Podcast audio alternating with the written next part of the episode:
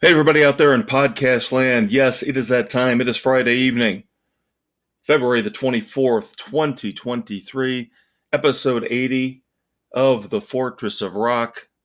I am the maestro, Kevin Crane. As always, glad, happy, ecstatic beyond belief to have you aboard as we talk about one of the most important things, in my opinion, in the world something that gets us through each and every day. That is rock and roll. And of course, segment one here on the Fortress each and every Friday is news of the world. Our tribute to the late, great Freddie Mercury and Queen. Starting off with some inter- interesting collaboration news. Now, I guess this is not the first time that these two massive entities have worked together. But for me at least, it kind of took me aback that we've got a new Rolling Stones album in the works. And again, kudos to them for still grinding out new music after all these decades and decades. Now, not only will the new Rolling Stones album have the final contributions from the late great drummer Charlie Watts, well, I guess great is a stretch. Nobody is going to confuse Charlie Watts with Neil Peart, but still a legendary rock drummer of his own accord. That's not really the shocking aspect of this new Stones album.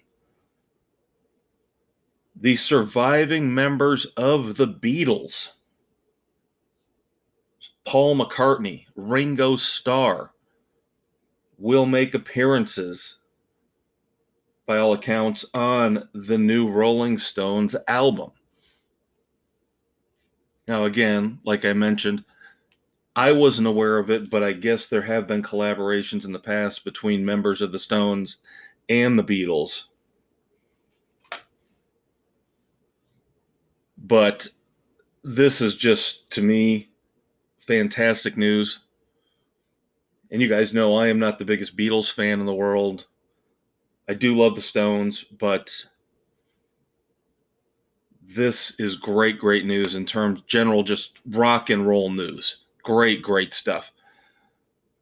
The elder statesmen of rock and roll working together, keeping that flame, that eternal flame of rock and roll alive. Hopefully, we will get that new Stones album sometime late in 2023. Speaking of interesting legendary collaborations. We've talked a lot about Steve Vai lately. Between solo music he's put out here over the last couple years and recently his early 90s collaboration, Vai Gash. Again, very productive. And as always, here on the Fortress, we applaud that new music. Keep the creative juices flowing. Don't be like U2 and put out an album every eight years and act like you're doing something impressive or important. And no, the new album this year does not count because, again, it is reworkings of classic U2 songs. So, getting back to Steve Vai, and I'm going to talk a little bit more about U2 in just a minute. Steve Vai has come out and said there is an unreleased 1995 album that he put together with Ozzy Osbourne, and it is just quote unquote sitting on the shelf. Now, of course, we know that record companies' rights, royalties get in the way. I wonder if this entire project will ever see the light of day. Now, obviously, as I mentioned before, Steve Vai, 30 years after the fact, was finally able to release his collaboration with Johnny Sombrotto, aka Gash. So maybe there'll be hope here in a year or two. Ozzy's not going to tour anymore. We know that. I guess a couple different versions of some of these songs have leaked out on other projects, but it would be great to hear the entire 1995 album with Ozzy Osbourne backed by Steve Vai. Now, of course, I mentioned U2. Not necessarily in the most glamorous or glowing of terms, but I like U2. Don't get me wrong. They're pompous, they're pretentious. They take way too long to put together a new album. But I'm making a prediction here. Now, we've talked about the Super Bowl, and we talked about how they are going to have their residency at the MSG Sphere at the Venetian in Las Vegas. I got an interesting email today. Now, I live in the Midwest, northern Indiana. Interesting email from the University of Notre Dame that they are going to release on vinyl, of course, in Notre Dame colors, this brand new U2 album, this album that features reinterpretations of some of their classic songs. I'm beginning to wonder, after getting this email, why would Notre Dame put something like this out under their masthead, under their banner, unless U2, maybe, possibly, and my prediction is will be playing at Notre Dame Stadium at some point, either this year or next year. That is the Fortress of Rock's bold prediction. I don't understand why else Notre Dame would be involved in putting together a special vinyl edition of this new U2 album unless there was something going on behind the scenes, a deeper collaboration with Bono and the Edge and the gang. We shall see. The Foo Fighters are getting their own pinball machine. Stern, the company that put out last year's Rush pinball machine, company that has put out many, many pinball machines in the past, celebrating classic bands, classic rock bands. Their next step, of course, is the Foo Fighters. And of course,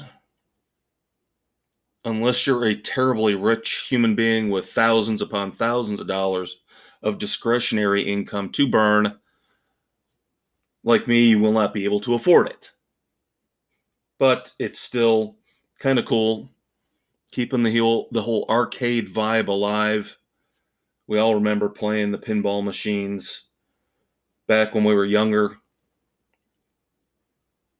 the video games, Journey's video game in the arcade, pumping quarters into that.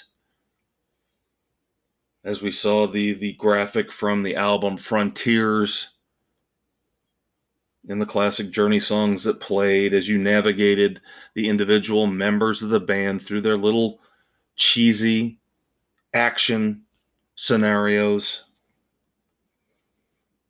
But straight on pinball, the Foo Fighters we are now covered with them. Again, as Stern has announced that there will be a Foo Fighters pinball machine. Guns N' Roses have announced a 2023 world tour, including another swing through North America. The North American leg will be August through October of 2023. Now, I know early on, because weather has to be considered, They're going to get a few outdoor dates, a few outdoor stadium dates involved, including Wrigley Field in Chicago. We keep hearing word from Slash that they are going to slowly but surely continue to grind out new music, probably with the same pattern that we saw with Absurd and Hard Skool, couple songs at a time when they've got a chance to get into the studio together. But of course, Slash swears that they will eventually, at some point, get into a recording studio, most likely next year, and put together a new GNR album. Now, of course, it seems like each and every week here on the Fortress, we have an update on either Pink Floyd and their war of words and they're battling and they're infighting, or Journey. Well, so far, Journey's been able to hold it together as they're out on tour no word of any blowups or issues between Neal Schon and Jonathan Cain. And finally, finally, in Austin, Texas, a couple nights ago, Wednesday night, February the 22nd, Gregg Rolie did join Journey on stage. Would have loved to have seen this show. Would have loved to have seen it. Now, of course, Neal Schon said to the audience stick around after our initial set. We've got something special for you. And Of course, in this day and age of social media, everything gets leaked. You can't keep much secret. So, because Greg Rolie lives in Texas, everybody figured it was going to be Greg Rolie joining Journey for an extended encore, which is what happened. But the songs they played man, I wish, I again wish I could have seen this. I love old school Journey. Love it. Songs included in the extended encore with Greg Rolie, just the same way. And of course, the one you knew they were going to play, or the two songs that we always heard on rock radio back right around 1980, played together kind of like Queen, We Will Rock You, We Are the Champions. You couldn't go anywhere. If you heard Feeling That Way, you knew any time was coming up next, back to back. And they played that in this encore. Oh my God, I would have loved to have heard it.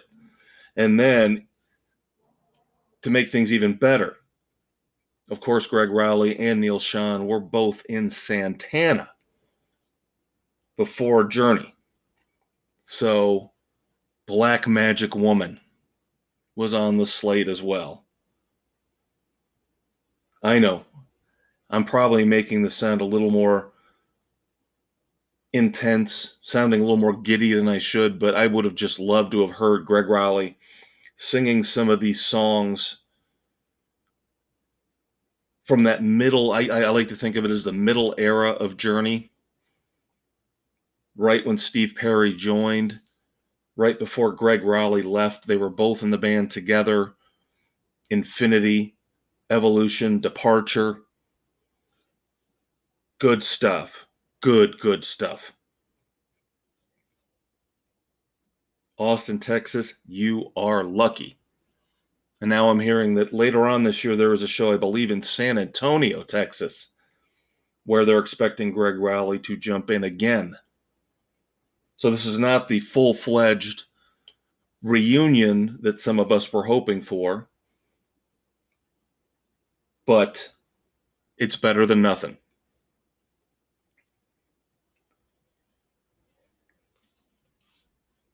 Now, you know, we've been talking about this for weeks as well. On top of the the drama with Journey, the drama with Pink Floyd, we've also been talking about bringing Ticketmaster and Live Nation down. And you guys know how passionate I am about this. well, maybe something is starting to happen. Maybe the the wheels of what I would call consumer justice are starting to grind slowly but surely in a positive direction.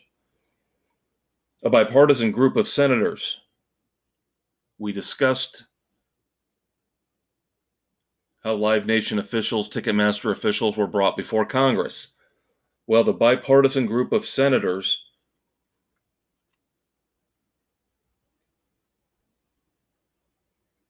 who were involved in this have told the Attorney General's office that Live Nation's antitrust response was quote unquote wholly insufficient. And if you want to read the whole story, it's on ultimateclassicrock.com. Of course, one of our awesome sources for ideas and stories here on the Fortress of Rock. They will get into more detail, more than I can, about the pathetic responses from Live Nation, basically pleading ignorance to almost any and every question that was put forward to them.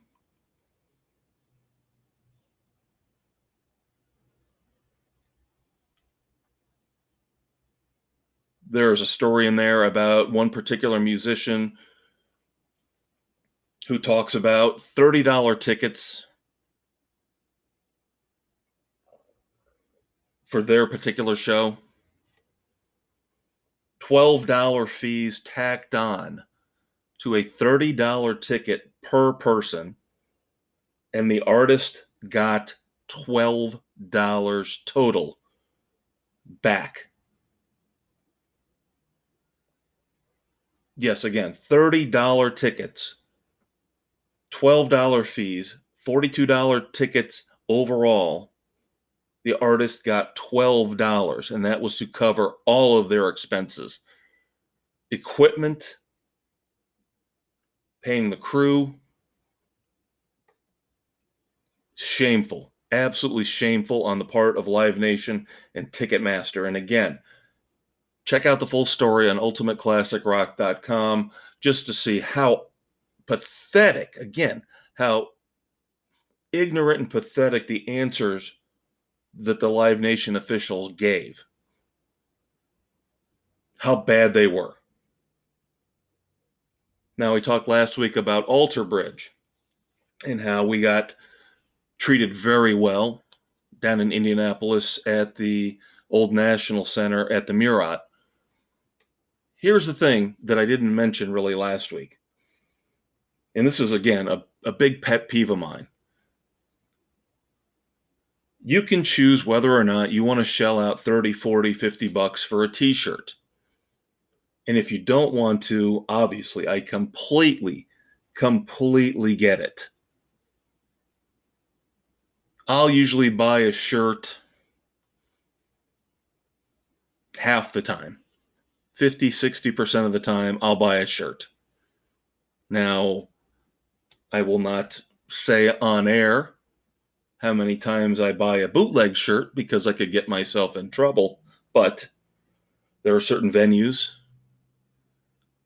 that seem to allow bootleggers outside the venue to sell shirts at half price. But again, I'm on a tangent. When we got our upgrade, which I talked about last week, and again, very, very nice on the part of the Murat. We'd had digital tickets. Of course, the quote unquote convenience that Live Nation and Ticketmaster push on you because they swear it makes things easier it battles counterfeiting tickets. But the reason I brought up the shirts was because if you don't want to spend that kind of crazy money on a t shirt, you know what you always used to have as the one solid physical piece of memorabilia from a show or a sporting event you had the physical ticket. And I still find it pathetic and miserable to this day that about a year, two years ago, of course, COVID was a very convenient excuse to start pushing the digital ticket because, of course, it's hands free. But at Alter Bridge, when we got this free upgrade from the back of the floor seats to go up to the quote unquote royalty seats at the old National Center, wonderful, wonderful um, employee, attendant, whatever you want to call her, gave us physical tickets for these new seats. Had a stack of them, pulled out a couple seats for us. And again, treat people well. Treat people, customers with respect. Do nice things like this. This will be one of those memories I cherish where customer service went above and beyond. Am I giving Live Nation credit? No. I will give the Murat and the Old National Center credit and their staff, their wonderful staff, credit. I'm sure Live Nation probably didn't want any part of this. But they've taken away the physical souvenir, the ticket that we could always depend upon to have as a memory, a physical memory of a great concert.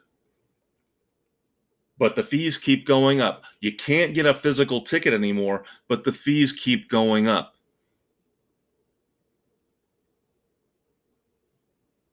And of course, we've talked about how competition has been stifled by Live Nation and Ticketmaster. Live Nation, of course, having a vertical monopoly, owning dozens upon dozens upon dozens of venues across the United States.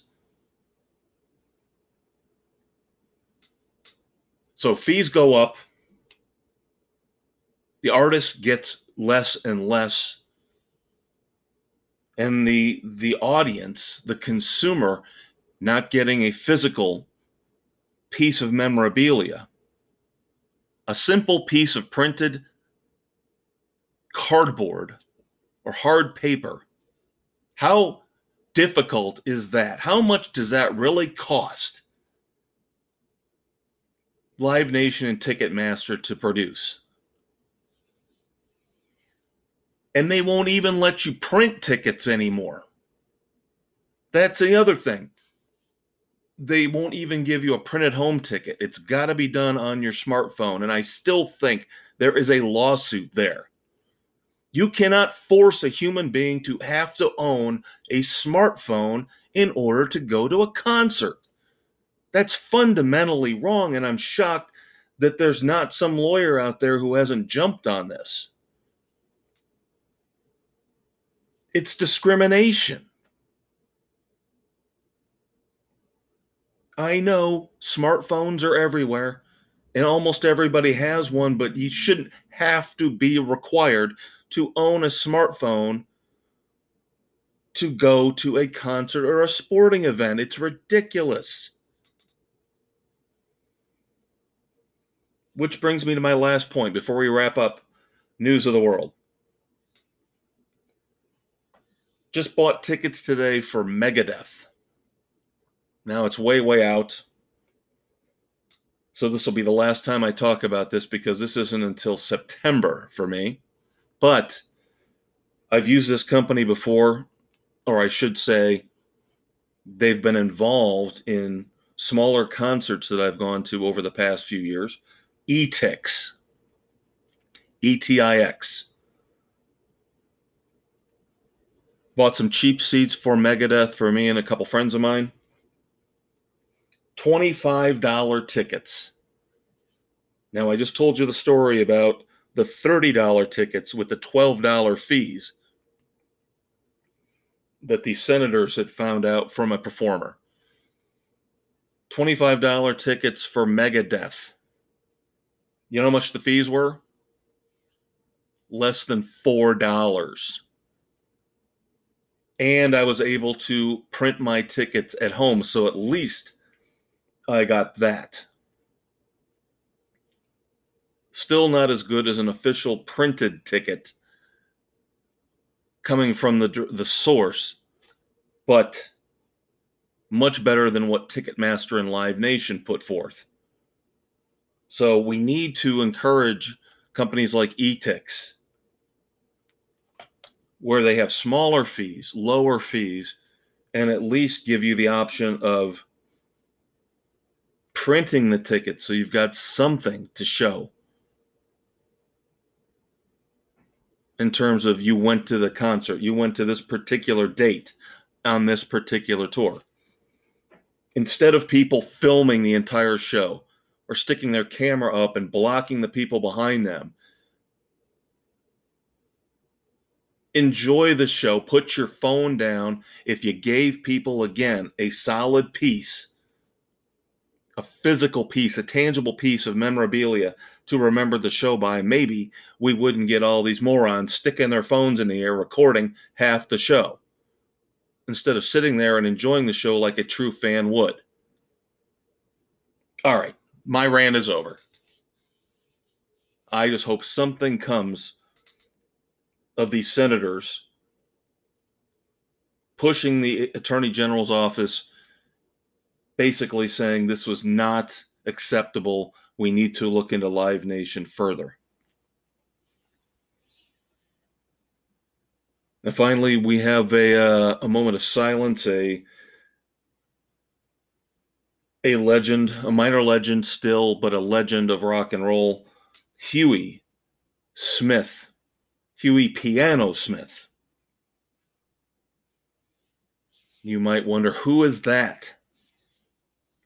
Huey Piano Smith wrote responsible for the great classic song Rockin' Pneumonia and Boogie Woogie Flu. All right, kids, there you go. Segment one, News of the World, is done. Up next, breakdown. We have got new music up the wazoo. A lot of these bands you might not know. A few of them you will, one or two but most of them will be new to you. So stick around. We'll discuss some of these new bands, some of these bands that have been flying under the radar for years and years that you might not know. I'm the Maestro on the Fortress of Rock, and I'll be right back. Thank you so much for tuning in to the Fortress of Rock podcast with me, the maestro, Kevin Crane. Of course, that was segment one, The News of the World, our tribute to Freddie Mercury and Queen, where we look back at the past week in rock and roll and all the news and all the controversies that you deserve to know about. Next up is the heart of the show, the meat and potatoes breakdown where we are going to review all the new songs, all the new albums, all the new concert tours, the shows that I've seen personally. Stay tuned for that. Of course, we're now available on Spotify, Anchor, Apple, Stitcher, Castbox, Google, Pocket Cast, and Radio Public, wherever you listen to your favorite podcast. Hang out, kids. We'll be right back. All right, I'm back. The Maestro, Fortress of Rock, episode 80, February the 24th, 2023. New music.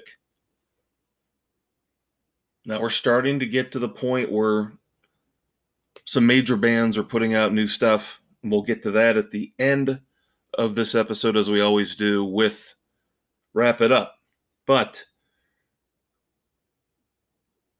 always interesting to dig up stuff from new bands, bands that are recommended on Spotify, bands, songs that friends recommend.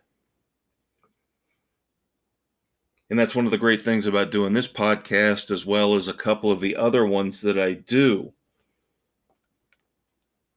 is that all of the podcasts that I dabble in involve music to some extent, whether it's the one I do with my daughter, X2Z, exclusively on Spotify, because we have music embedded in each and every show, or of course, the mothership, as we like to call it, Sports Frenzy 2.0, which, along with my best friends, has been going on in some way, shape, or form for over 30 years. Initially, it was only sports. Now we've kind of incorporated pop culture into it. And yes, that includes music. So, we are always looking for new stuff, as I mentioned, to fill the gaps between the big names, the big artists, and their releases. And as I have always complained about here on the Fortress, it takes too long for these big bands to put out albums. And I understand the monetary incentive is not there anymore. But again, if you're going to call yourself creative, then be creative. A creative person should not need a monetary incentive to do what they do best, whether it's writing, whether it's performing, creating music, acting.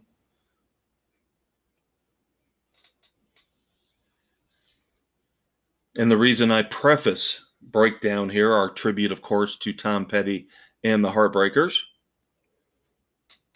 is because most of this stuff, most of these bands, you will not really know, with an exception or two. Now, our album review of the week is a band called The Carburetors. Believe it or not, they've been around for about two decades. They are a Norwegian band. They are a hard rock band with occasional nods to old school 50s and early 60s rock and roll. Now, this was one of those that popped up for me on Spotify as a recommendation. And the first thing that really jumped out at me was the album title. And it has got to be one of the coolest, most badass album titles ever. Now, you would think this would be something you'd get from Pantera, Slayer, and the carburetors again are hard rock, but they're not that hard rock. They're not metal. But the album title here that we're going to review Drinking from the Skulls of Our Enemies. Awesome. Just awesome. Nothing says rock and roll more like an album title like that. And of course, what makes it better, as of course, we go through this album 12 tracks, track by track, is that the first minute long snippet is called Drinking from the Skulls of Our Enemies, but it is such a blatant, blatant homage to Motley Crue and the beginning of Shout at the Devil in the beginning.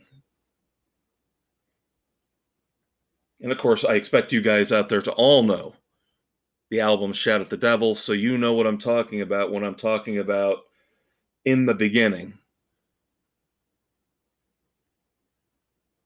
This the mythic storytelling with the creepy foreboding wind blowing in the background as that leads into Shout at the Devil, the title track. Same thing here with Drinking from the Skulls of Our Enemies. And that leads into the first full song on the album, Hurricane. And Hurricane's a great, great, great rocking song. Ironically, The guitar riff sounds a lot to me like Scorpions.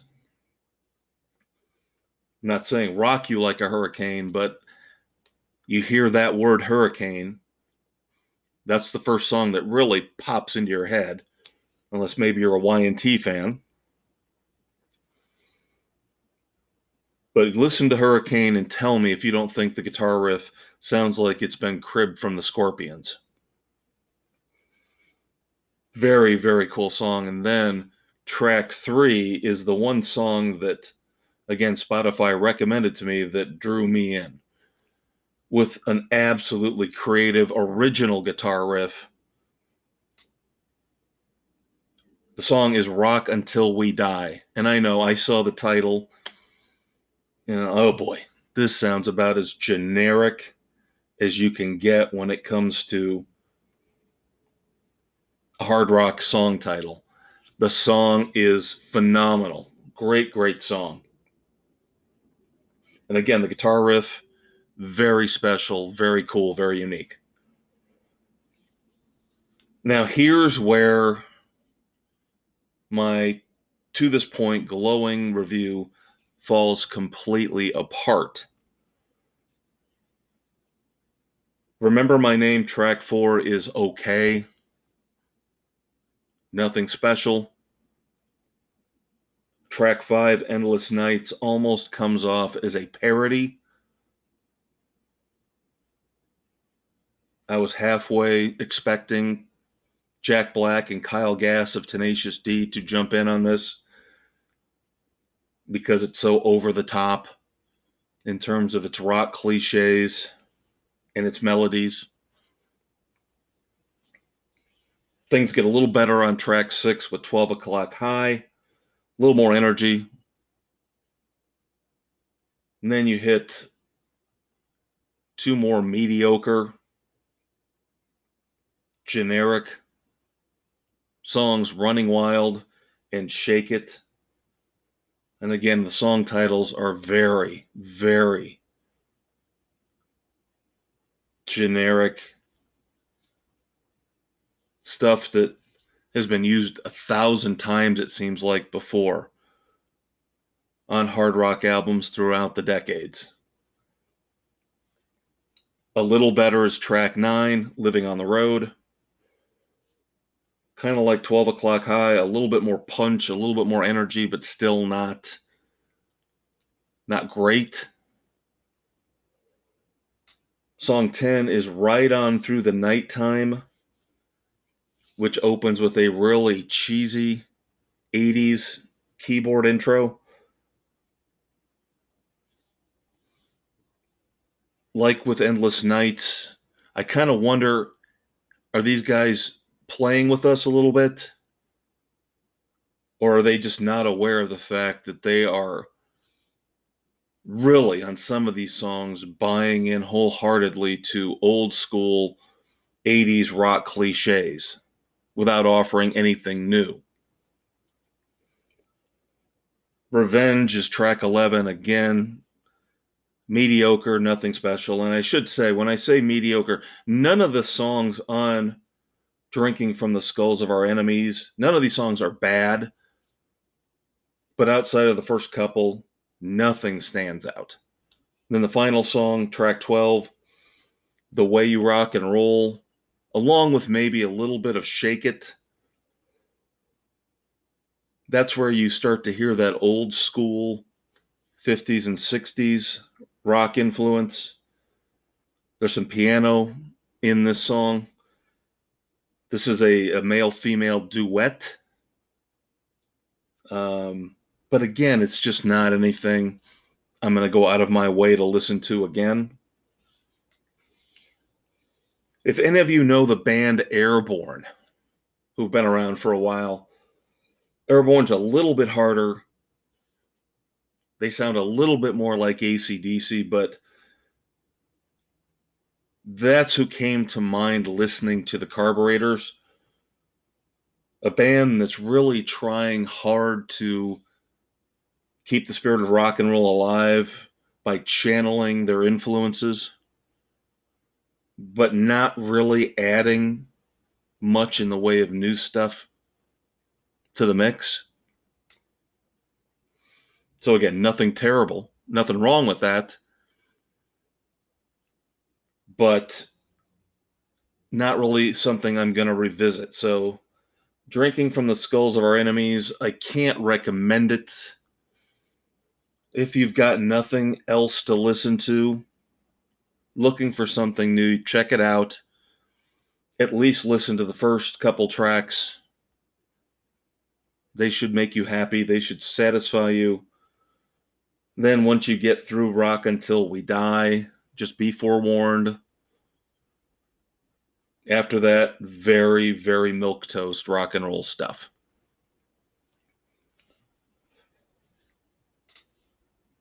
Now, this was another recommendation. This came from a friend of mine, uh, Black Star Riders. Now, I was vaguely aware of Black Star Riders floating around in the back of my head, but I never really listened to them. Of course, they are made up of the remnants of Thin Lizzy.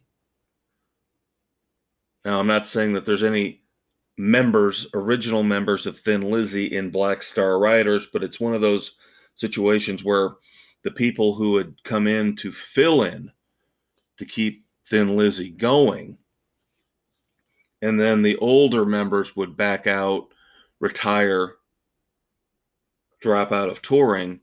The younger members would keep going. So this is what you get now. They decided to carry on under a different name. Black Star Riders have been around for a little bit. Of course, their bass player, fondness from me to him. Not only because he has the same last name as me, Robbie Crane, but he, of course, played bass in one of my all time favorite bands. That would be Ratt. So, Black Star Riders, the song I'm reviewing is Crazy Horses. The new album they've got out is Wrong Side of Paradise, which I am strongly debating reviewing this for you kids maybe at the end of March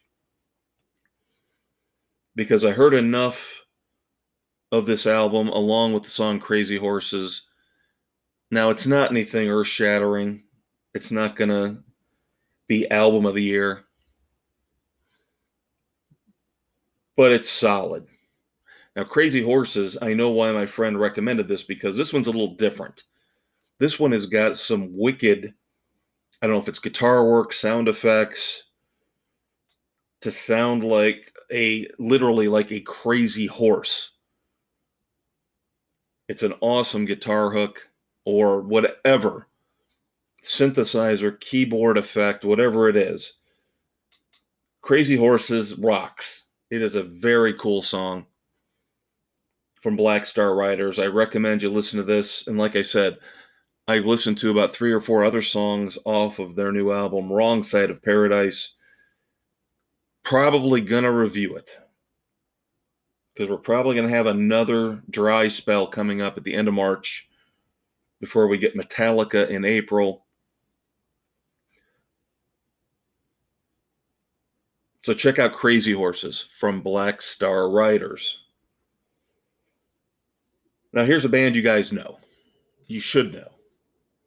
Even though they were not as popular as they probably should have been or could have been in the craze from the 80s and the early 90s, the hair metal craze, the LA hard rock scene. Just saw them in concert last year. That would be LA Guns. And we talked about the fact their new album is coming out here in the next couple months Black Diamonds. First single is called You Betray. Now, You Betray is an interesting song. Now, I'm not going to say it's a bad song. I'm not going to say it's a good song. Yeah, way to take a stand, Maestro. But it doesn't sound like a lead-off single for a new album. It sounds like a track if you were ranking 10 or 12 songs off a new album from a band, it sounds like it'd be in the middle. Sounds like it'd be like the fifth or sixth best song on a good album.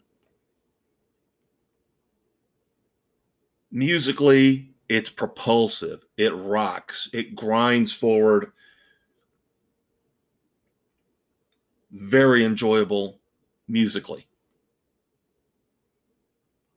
But the song structure is kind of odd. There is no real chorus to it. Um, and we'll get into that in a minute here with the other band. We're going to review the last one here on Breakdown. So the song structure is a little bit different. And again, I'm not criticizing that. Always up for something a little bit different, a little unique, even a little bit experimental. But aside from the propulsive guitar work driving the song forward, it's good, not great. Kind of like how I felt about the entire Carburetors album. And then at the end, the yelping of you betray, you betray. Just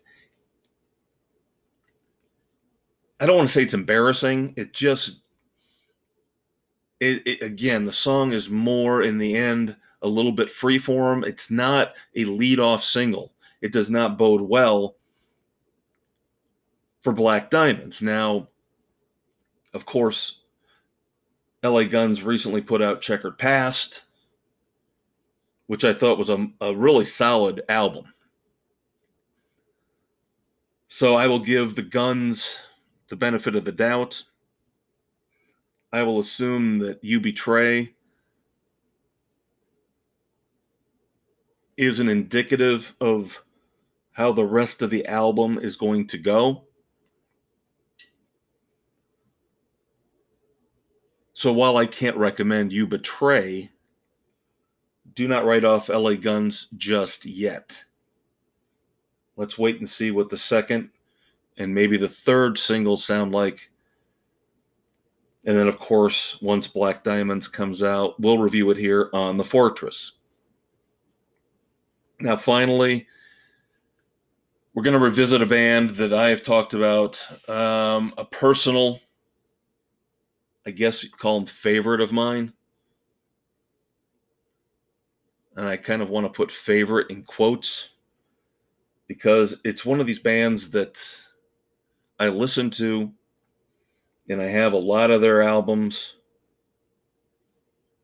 because I admire the songwriting so much, but they they frustrate me and infuriate me.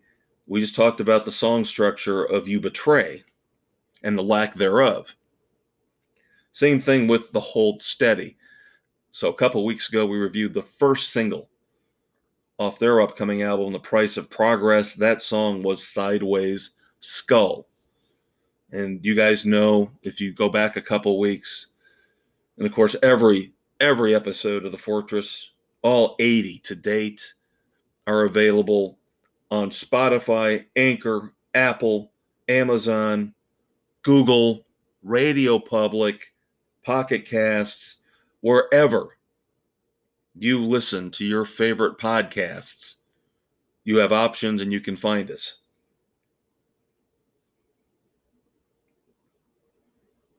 But again, the second single now is Sixers. And I, again, I want to point out how impressed I am with Craig Finn's lyrics. I've talked about in the past how the Hold Steady have a little bit of a Springsteen feel to them musically, the detail in the lyrics, the tales of youthful desperation and substance abuse and getting in bad situations, romances that are doomed to fail. So you, you kind of get where I'm going when I, I compare them to Springsteen.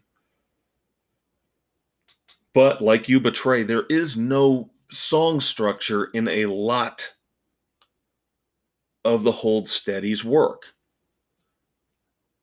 Now, when they actually do put a chorus in there, the songs seem to work a little bit better. Now, I've talked about accessibility. I know radio accessibility is an anachronism because we really don't get new music on the radio anymore, at least new rock and roll. But back in the day, back when I was growing up in my teens and 20s, radio accessibility meant something. You came up with a song that was catchy, that had a hook, that had a chorus that people could uh, sing to themselves in the shower, among their friends, in the car, on a summer night, over and over and over again. An earworm, if you will. And I think the the frustrating thing about a band like the Hold Steady is that they don't play that game. So again, the detail in Craig Finn's lyrics are it's just unbelievable. I almost think the guy should be writing books.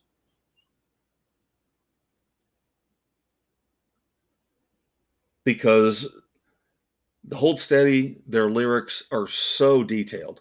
Here in Sixers, we get the story of a restless woman watching late night basketball. She can't sleep.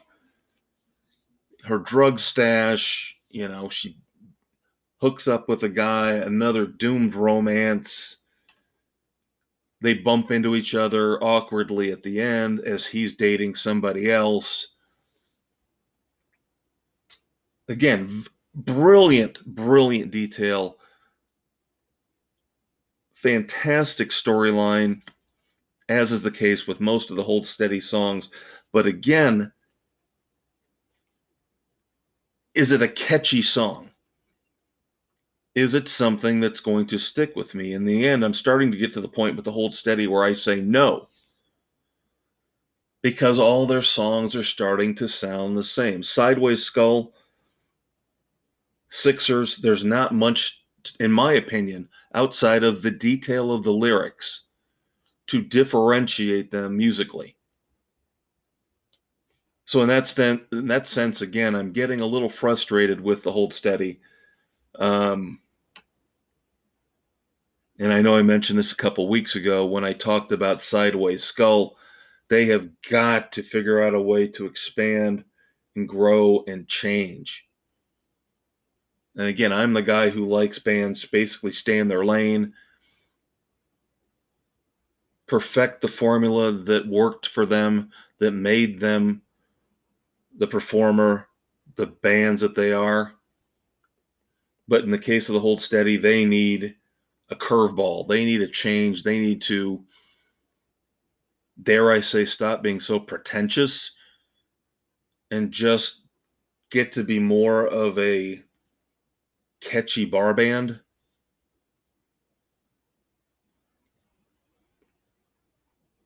So there you go, kids.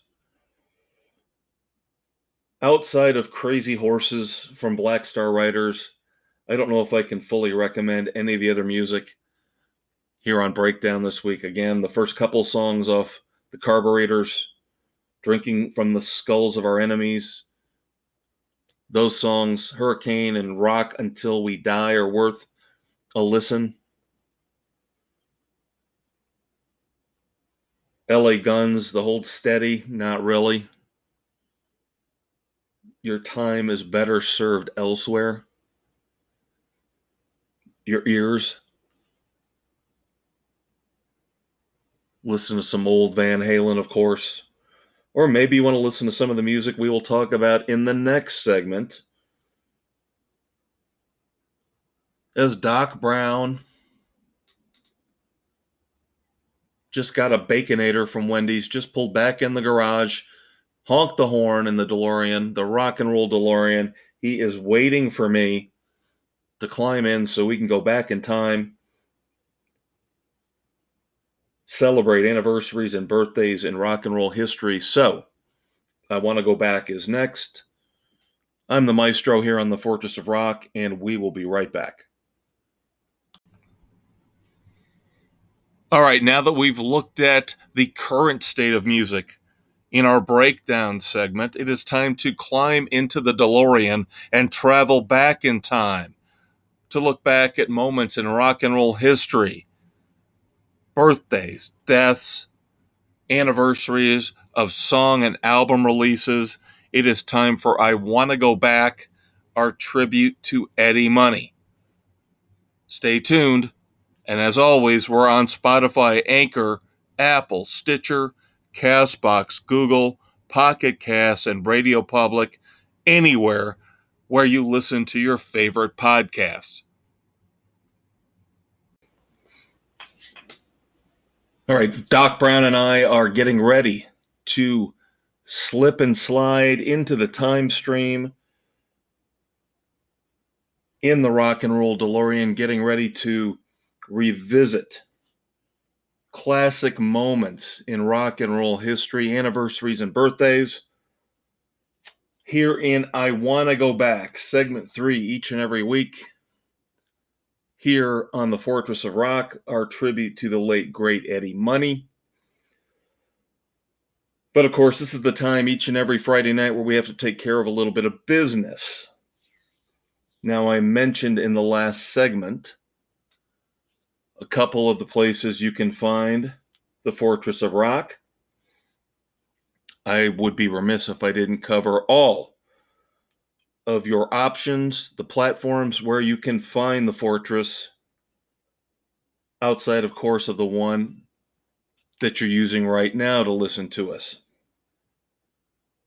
Spotify, Anchor, Google, Radio Public, Pocket Cast, Apple, Overcast, Castbox, Stitcher, Amazon Music, and Audible. You can find the Fortress on any of those platforms. And of course, check out our Facebook page, where each and every weekend we have a couple things going on. Every Friday, along with us posting a link to the latest Fortress of Rock podcast episode, we do a little thing known as the Weekend Rock Project. We give you a topic, a band. You give us your favorite songs when it comes to that band or that topic or that word. Last week, of course, it was Oopie Goopy Valentine's Day, where we talked about songs with love in the title. So we did a complete 180 this week. Looking for your songs, rock songs that deal with war and conflict and battle and soldiers. And I know it's not going to be a favorite topic for the snowflakes out there, but deal with it don't take it that seriously. And then, of course, every Sunday is New Music Sunday, where I post a video from YouTube, a lyric video, or an actual full fledged big budget video for a new song from one of the bands that we talk about here on the Fortress. So make sure you check out the Facebook page every weekend for that fun stuff.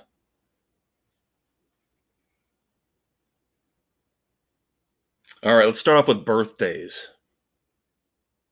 Here in I Want to Go Back.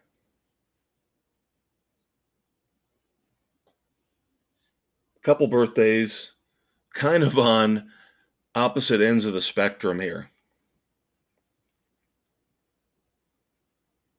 going back to February the 24th of 1950, 73 years old today, the great George Thorogood, born on this day, again in 1950. Fortunate enough to have seen George Thorogood here a couple times over the last five years or so. Had never ever gotten to see him before that. So I did not get to see him in his prime. if you can really say George Thorogood is ever out of his prime. The man still tears it up, still puts on a good show.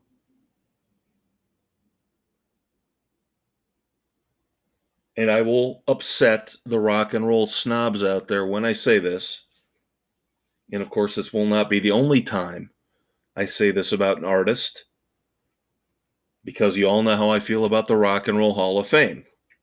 Why doesn't George Thorogood ever get any consideration for the Rock and Roll Hall of Fame? You put in the Eurythmics and Lionel Richie last year, for God's sake. But you won't even give George Thorogood the time of day. To me, it's embarrassing. But again, I've already done my rant today on Live Nation and Ticketmaster. I'm not going to do one on my next favorite target of abuse, the Rock and Roll Hall of Fame. Happy birthday to the Delaware destroyer, George Thorogood. Now, a few years earlier, February the 24th, 1947. One hit wonder.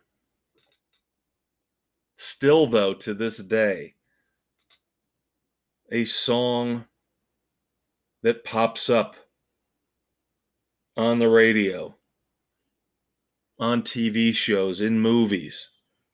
I actually just listened to this song a couple days ago as I was going through my Guardians of the Galaxy soundtrack CDs. And then also, interesting mention for this song in a story on Ultimate Classic Rock. And we'll get to that in just a second. Now, it is not the Pina Colada song, technically even though that's what I think most people call it. Rupert Holmes, born on this day in 1947, the song is technically called Escape. And the subtitle, in parentheses, is the Pina Colada song.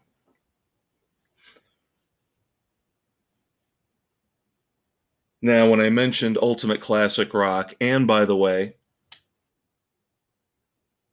always keep in mind that my three main sources for story ideas for segment one and here in segment three. ultimateclassicrock.com thisdayinmusic.com and of course when we've got van halen news the van halen news desk. Now i think ultimate classic rock had a interesting list right around Valentine's Day last week, talking about anti love songs. And they mentioned Rupert Holmes' classic Escape, aka the Pina Colada song. And I had to laugh. Completely agree with their evaluation of it because, again, if you think about the lyrics, and it was a different time. The 70s, different time than what we're dealing with nowadays. A husband and a wife.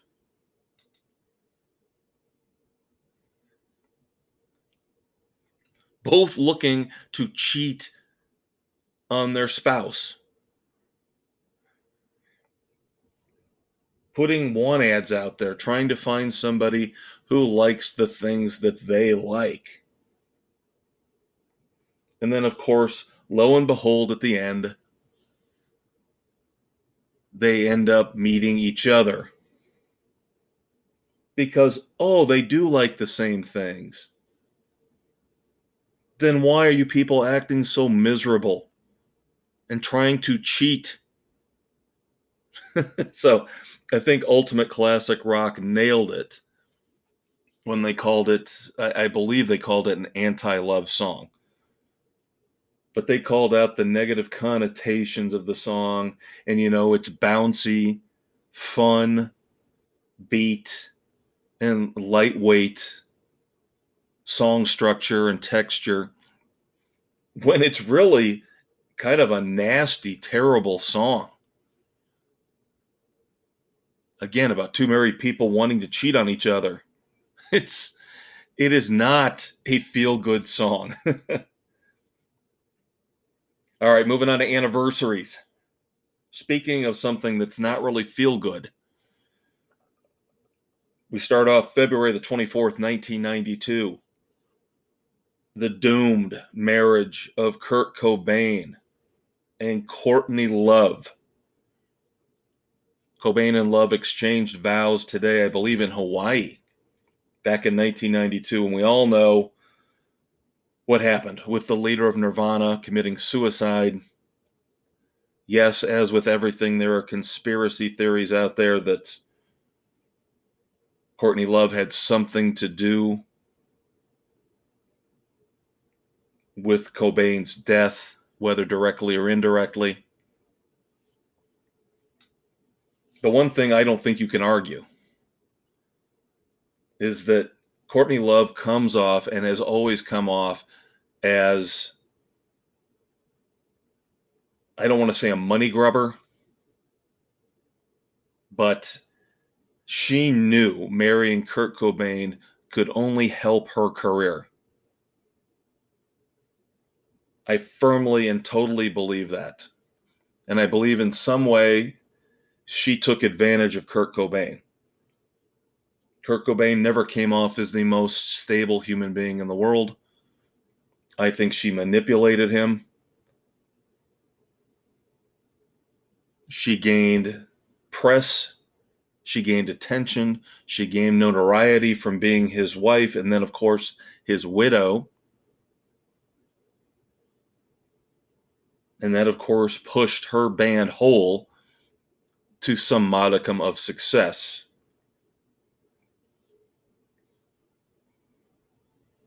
Beyond that, you make your own judgments.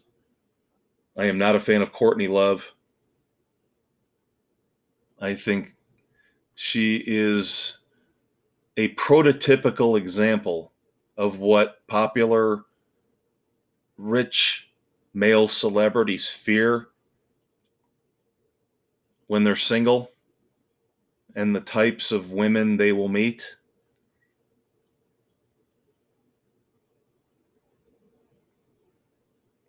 Going back to February the 24th of 1976. This one kind of shocked me a little bit. We talked recently about gold records and we talked about the Recording Industry Association of America and when they established gold records.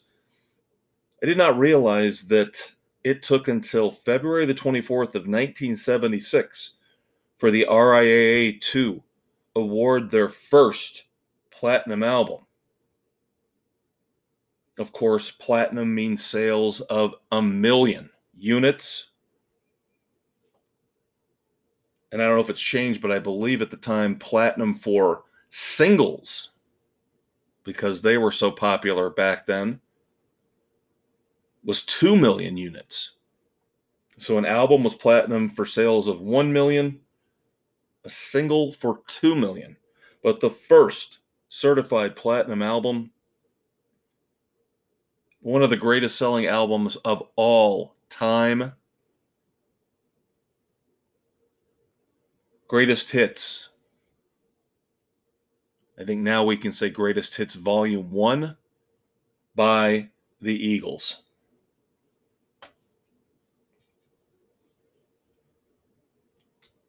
Going back to February the 24th of 1968, the debut studio album from Fleetwood Mac was released. Now, of course, that band has gone through so many changes, so many different configurations. As I was reading about this, I did note that this was the only Fleetwood Mac album to not feature Christine McVie. Of course, Peter Green was a prominent member of Fleetwood Mac back then. I believe the band was actually called Peter Peter Green's Fleetwood Mac. But you would think, given the name, we all know that John McVie and Mick Fleetwood were probably involved. Duh. We know Bob Welch at one time was in Fleetwood Mac, and then, of course, they hit superstardom once they brought Lindsey Buckingham and Stevie Nicks into the fold. Now, I've never been a, a big Fleetwood Mac fan. Don't hate them, don't love them. Some of their songs I still like, I still find interesting. I think The Chain is a phenomenal song, probably my favorite from Fleetwood Mac. I thought Stevie Nicks had a early on when she was younger had a gorgeous, sexy voice. That kind of faded away when she went solo in the 80s. Lindsey Buckingham, kind of that rock and roll mad genius in the band, out of the band, in the band, out of the band.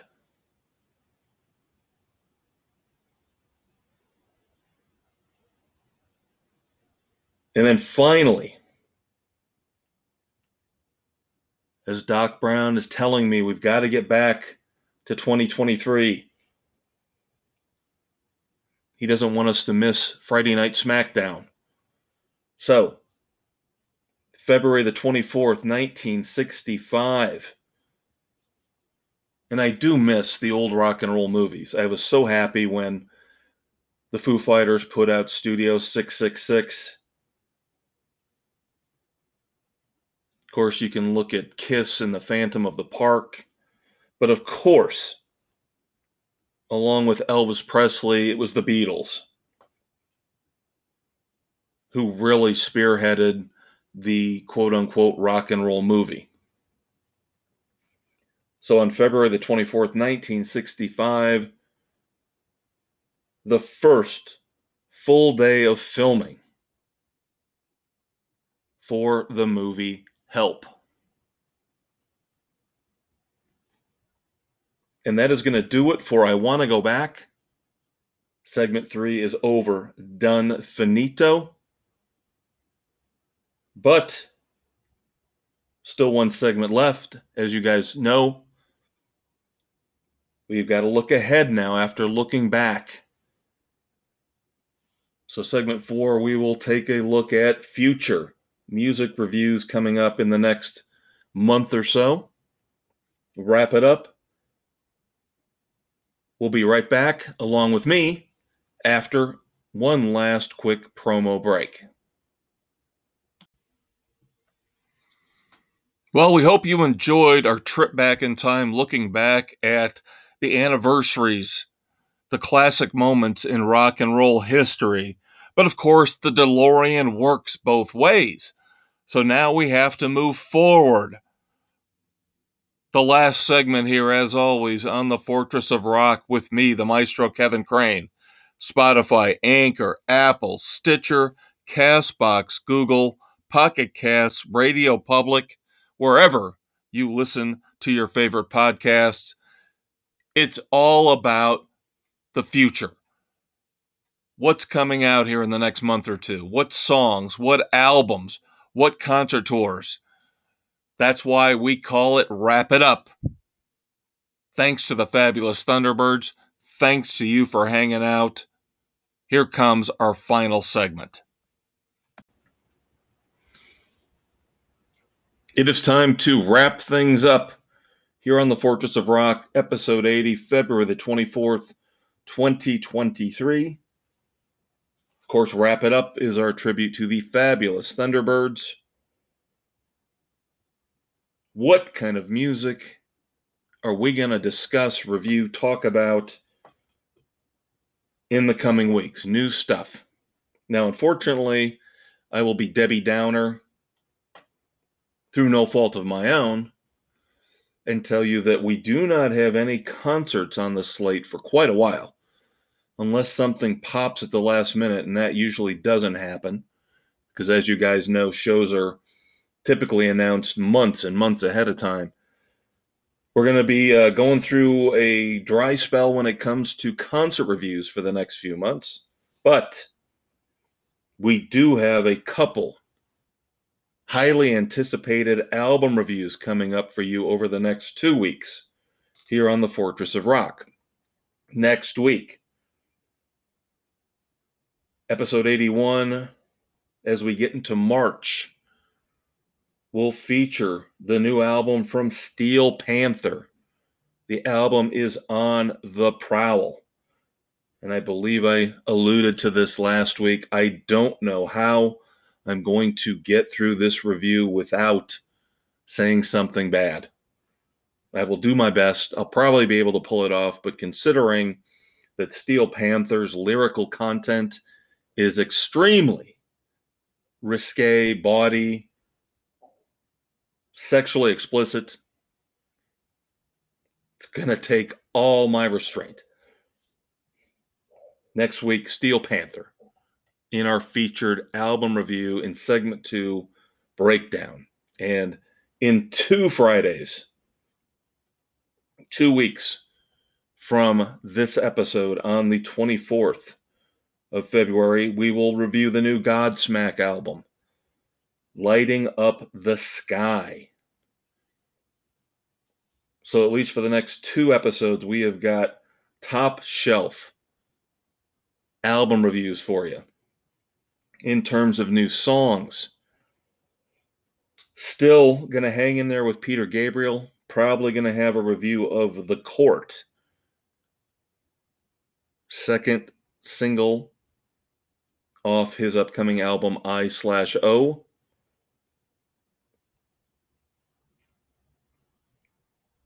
I'm trying to figure out what is going on, what to do with the Smashing Pumpkins. Now, a while back, we reviewed the first release of this massive Smashing Pumpkins project coming out later this year. Autumn, A T U M, but I believe Billy Corgan has already come out and said you pronounce it like the season autumn. Beguiled was the song that we reviewed. Very good song. Now, Empires is out now, another song off this project. Here's the interesting thing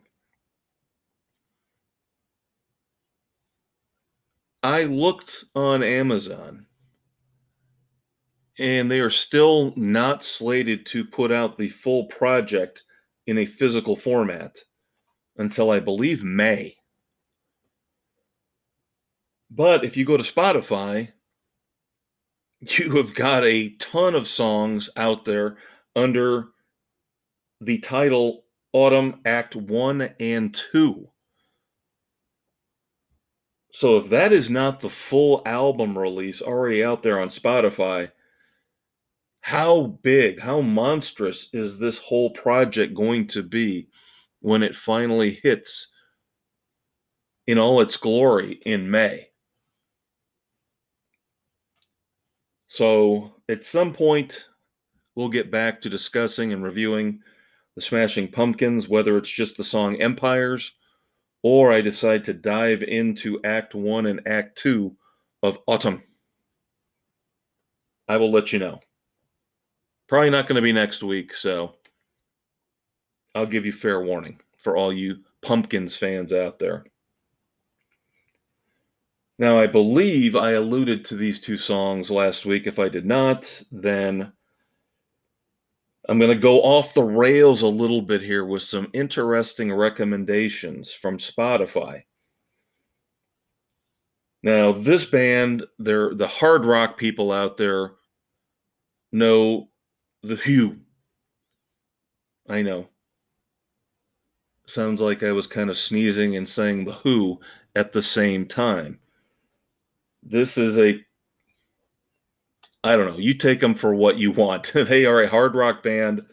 Um, if you see a picture of them, if you happen to call up Spotify on a, a laptop or a TV, especially if you watch if you watch slash listen to your Spotify through like an Amazon Fire Stick and you get a picture of the band as the song plays. Wow. Now, I've got friends who think this band is fantastic, so decided to give this song a shot because special guest vocalist William DuVall of Alice in Chains on the song This is Mongol, subtitled Warrior Souls. And then another song with a very cool guest vocalist. Now, while I had heard of The HU before, I have never heard of the band Fire from the Gods.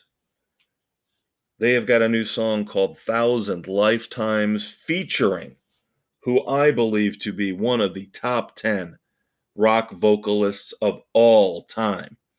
So you can tell why I was roped into this. Corey Glover of Living Colour shares vocals on Fire from the Gods Thousand Lifetimes. So I believe that song will be on next week's slate, as will The HU. I just like saying it like that. It's fun. Try it at home, kids. You'll have a blast. So that'll do it for the Fortress of Rock. Friday night, February the 24th. Glad to have you along for the ride as always. I hope you guys have a fantastic weekend. Enjoy yourselves, listen to some music, listen to some new stuff, or dig deep into your own personal album, CD, cassette archives. Love the one you're with. I'll check you out next week.